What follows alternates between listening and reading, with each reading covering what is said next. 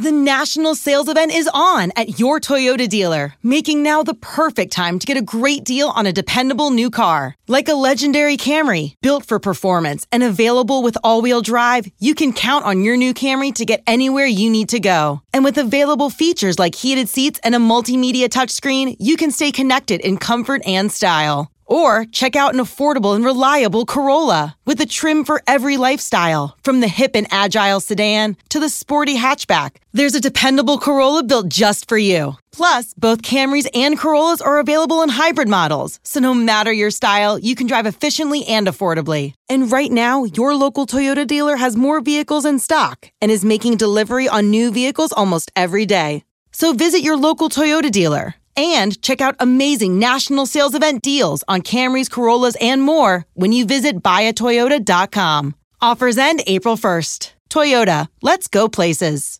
Have you been dreaming about paying off credit card debt, installing solar panels, going to college, or even buying a plane? Yes, someone really did that. With a Figure HELOC, your home can help you cover vacations, medical bills, retirement, wedding expenses, home improvement, emergencies, or a pool. The opportunities are endless. Unlock up to $400,000 and choose the fastest HELOC on the planet at Figure.com. Faster than a bank loan, cheaper than a personal loan. Figure Lending, LLC, DBA Figure, Equal Opportunity Lender, NMLS 1717824. Terms and conditions apply. Visit Figure.com for more information. For licensing information, go to NMLSConsumerAccess.org. Let's get it. All football, all the time. You're listening to The Best Football Show, hosted by Elliot Shore Parks. What's going on, everyone? My name is Elliot Shore Parks. Today is Monday, November 7th, and this is The Best Football Show podcast, the place for the top news and opinion from myself and from the best of the best from Odyssey's football podcasts and radio stations. If you like what you hear today, please hit that subscribe button, as it not only helps me, but it helps the show grow. And if you leave a 5-star review with your best NFL take, I'll make sure to read it on one of the upcoming pods.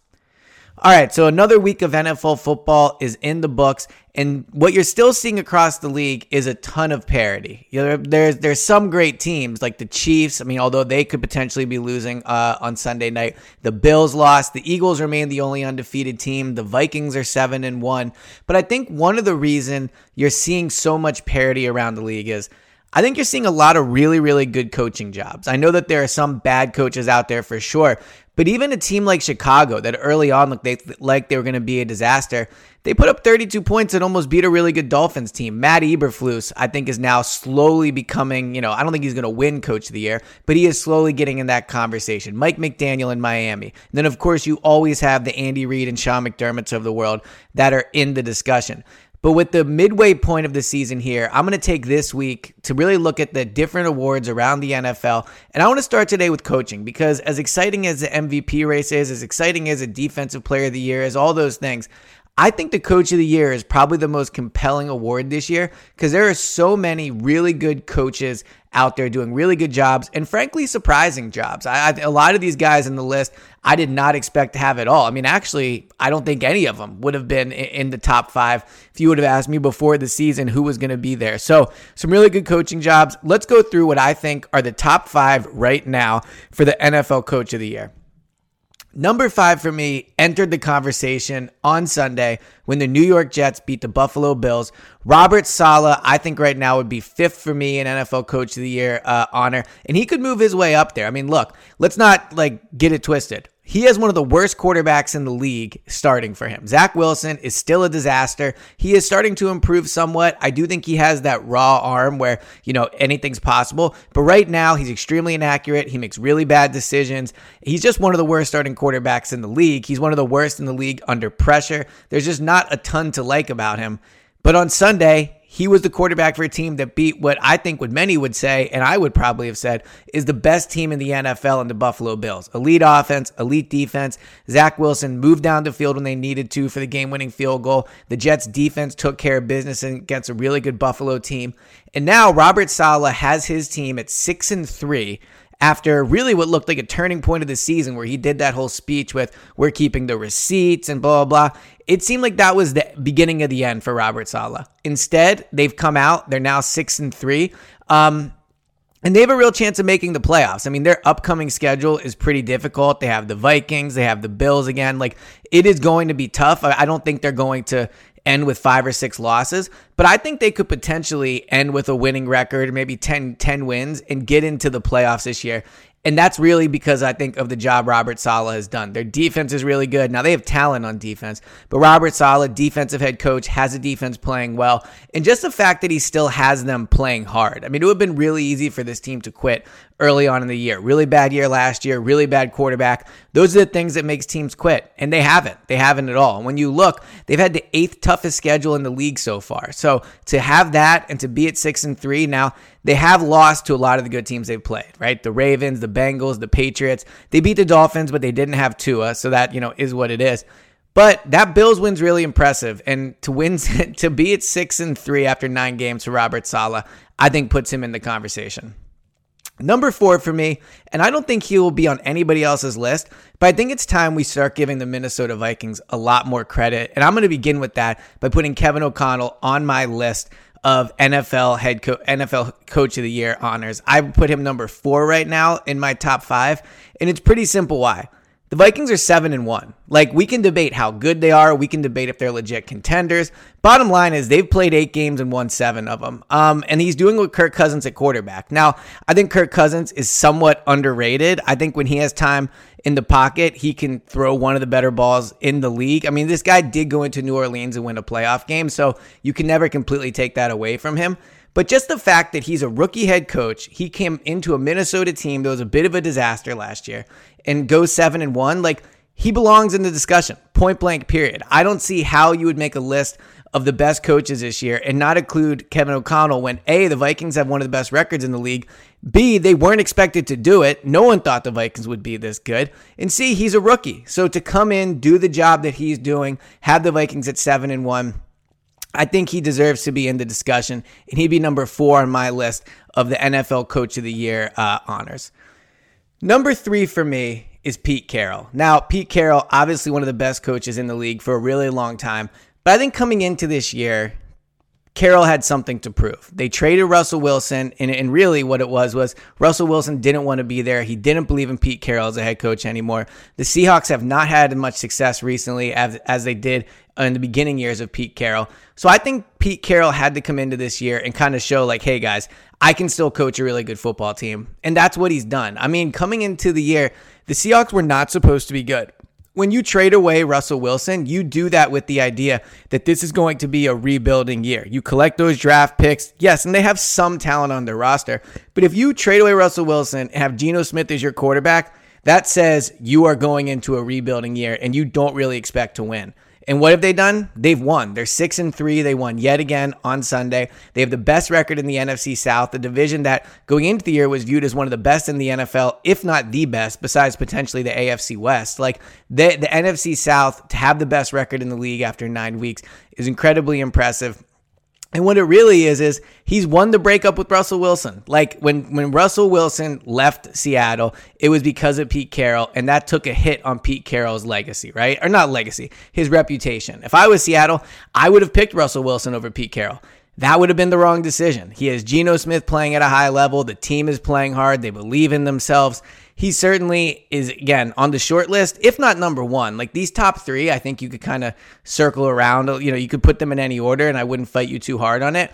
The one knock on the Seahawks is 27th toughest schedule so far. They're not really playing anybody good. They don't have any amazing wins. I mean, the win over Russell Wilson on the first game of the season, I think, is a big win just because of all the factors involved in that. The Broncos have not turned into a great team.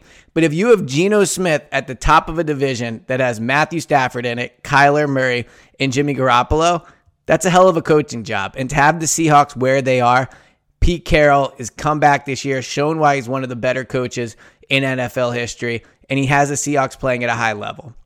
Selling a little or a lot, Shopify helps you do your thing, however you cha-ching. Shopify is the global commerce platform that helps you sell at every stage of your business. From the launch your online shop stage, to the first real-life store stage, all the way to the did we just hit 1 million orders stage. Shopify is here to help you grow, whether you're selling scented soap or offering outdoor outfits. Shopify helps you sell everywhere, from their all-in-one e-commerce platform to their in-person POS system. Wherever and whatever you're selling, Shopify's got you covered. Shopify helps you turn browsers into buyers with the internet's best converting checkout. 15% better on average compared to other leading commerce platforms. And sell more with less effort thanks to Shopify Magic, your AI-powered all-star. Shopify powers 10% of all e-commerce in the U.S. And Shopify is the global force behind Allbirds, Rothy's, and Brooklinen, and millions of other entrepreneurs of every size across 175 countries. Plus, Shopify's award-winning 24/7 help is there to support your success every step of the way. Because businesses that grow, grow with Shopify. Sign up for a $1 per month trial period at shopify.com/Odyssey Podcast, all lowercase. Go to shopify.com/Odyssey Podcast now to grow your business, no matter what stage you're in. Shopify.com/Odyssey Podcast. Okay, the top two. This one is so close. I know what way I'm going to lean, but if you told me you were going to put number two and number one, I wouldn't fight you on it. So let me talk you through my top two candidates. Brian Daboll of the Giants, Nick Sirianni of the Eagles. I just think it's incredibly close. When you look at the job that Brian Daboll has done, the Giants have one of the worst rosters in the NFL. You look at what David Gettleman did to that roster, the terrible job that Joe Judge did. It would have been a good year for Brian Daboll if he won 5 games and just showed a level of competency. Instead, they are 6-2 with some impressive wins. They beat the Titans. They beat the Ravens, right? They beat the Packers. The Packers, I know, can be a bit up and down, obviously, but a win over the Packers, to me, is still at this point an impressive win. They beat the Bears, who are playing better and better as the season has gone on. And it's just the fact that Brian Daboll has Daniel Jones at his quarterback, and he has I think at this point, the third or fourth best record in the NFC. I mean, the Giants would be a playoff team. Like, this Giants team was supposed to be at least a full year away. There were talks of trading Saquon Barkley because they weren't going to be able to compete this year. So the roster itself, what he has, that level he has them playing at, it's insane. I mean, they have almost no talent on offense. They have Saquon Barkley. That's kind of it. Their receivers are only okay. Daniel Jones was kind of playing for his NFL career this year. The offensive line was one of the worst in the league last year, and I know they've added some pieces, obviously, but in an offensive-driven league, to have that set of offensive players and to go 6-2, it's an amazing coaching job. Now, the defensive side of the ball, they do have some pieces, and the defense has played a big part in that. And he is an offensive head coach, so he is getting help in that department. But the Giants have already exceeded expectations for this year, and they still have 9 games left. I mean, this is a team that I don't think they're going to do it, but when you look at their schedule coming up, they could end up being, a top, they not the 1 seed, because I think the Eagles will end up doing that, but they could be the top wild card. They could definitely end up being the top wild card. And when you look at it, what's surprising is so far they've had the second toughest schedule in the NFL.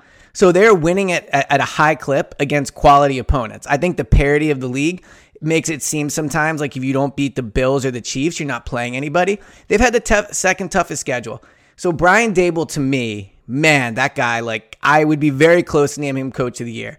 In fact, the only reason I'm not naming him Coach of the Year is because, to me, the Coach of the Year is the coach that has the only undefeated team in the league, and that's Nick Sirianni. Brian Daboll's doing a great job. Nick Sirianni is 8-0. He's beaten the number 2 and number 3 teams in the NFC.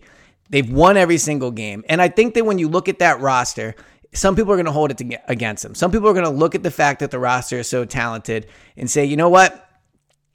I would give it to him. I would give it to Brian Daboll over Sirianni because of that. But the reason I don't think that's fair is because they do have a talented roster, but they've been flat out dominant. They've been up 10 plus points in every game they've played. Prior to this win against the Texans, they were up 2 touchdowns in every single game that they played.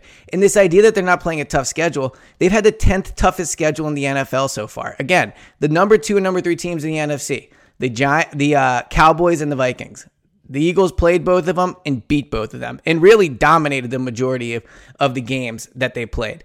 Now, the other reason I think Sirianni deserves Coach of the Year is when you look at the quarterback position, Jalen Hurts deserves a ton of credit for what he's done and the work he's put in to help develop his game and to go from a player last year that was playing for his job to now being an MVP candidate.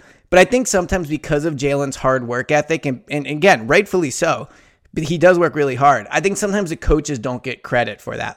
To take Jalen Hurts from where he was under Doug Peterson to where he is now, That's an amazing coaching job. Sirianni deserves credit for that. Brian Johnson, the quarterback coach, deserves credit for that. Shane Steichen, the offensive coordinator, deserves credit for that.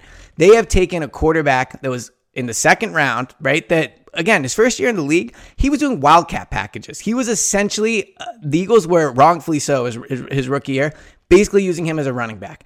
And now he's an MVP of the league. And Sirianni just deserves an absolute ton of credit for that. Like, I think this time next year, we could be saying the same thing about Brian Daboll and Daniel Jones. Like, the job he's doing coaching him along. But Nick Sirianni is further along. And as good as the offense, I think when you look at the roster, yes, the offense is, the whole roster is talented. They really only added A.J. Brown on offense. So the fact that their offense is so much better than it was last year, A.J. clearly plays a huge role in that. But the main reason their offense is so much better is because Nick Sirianni has turned Jalen Hurts into an MVP candidate, and they're passing the ball way better. So I think being undefeated matters. Like, I think that is an absolutely big part of this decision. Again, Brian Daboll's done a fantastic job. Nick Sirianni is the only undefeated team in the league, and it could be going on for quite some time when you look at their upcoming schedule. They've had a tougher schedule than they're given credit for. Their offense has been great because of Sirianni's coaching, and the two teams that they've played that were the best on their schedule, they demolished. So in a year of great coaching, I really think at this point, if I had to give my vote to somebody, I think Nick Sirianni, at the midway point of the year, deserves NFL Coach of the Year honors.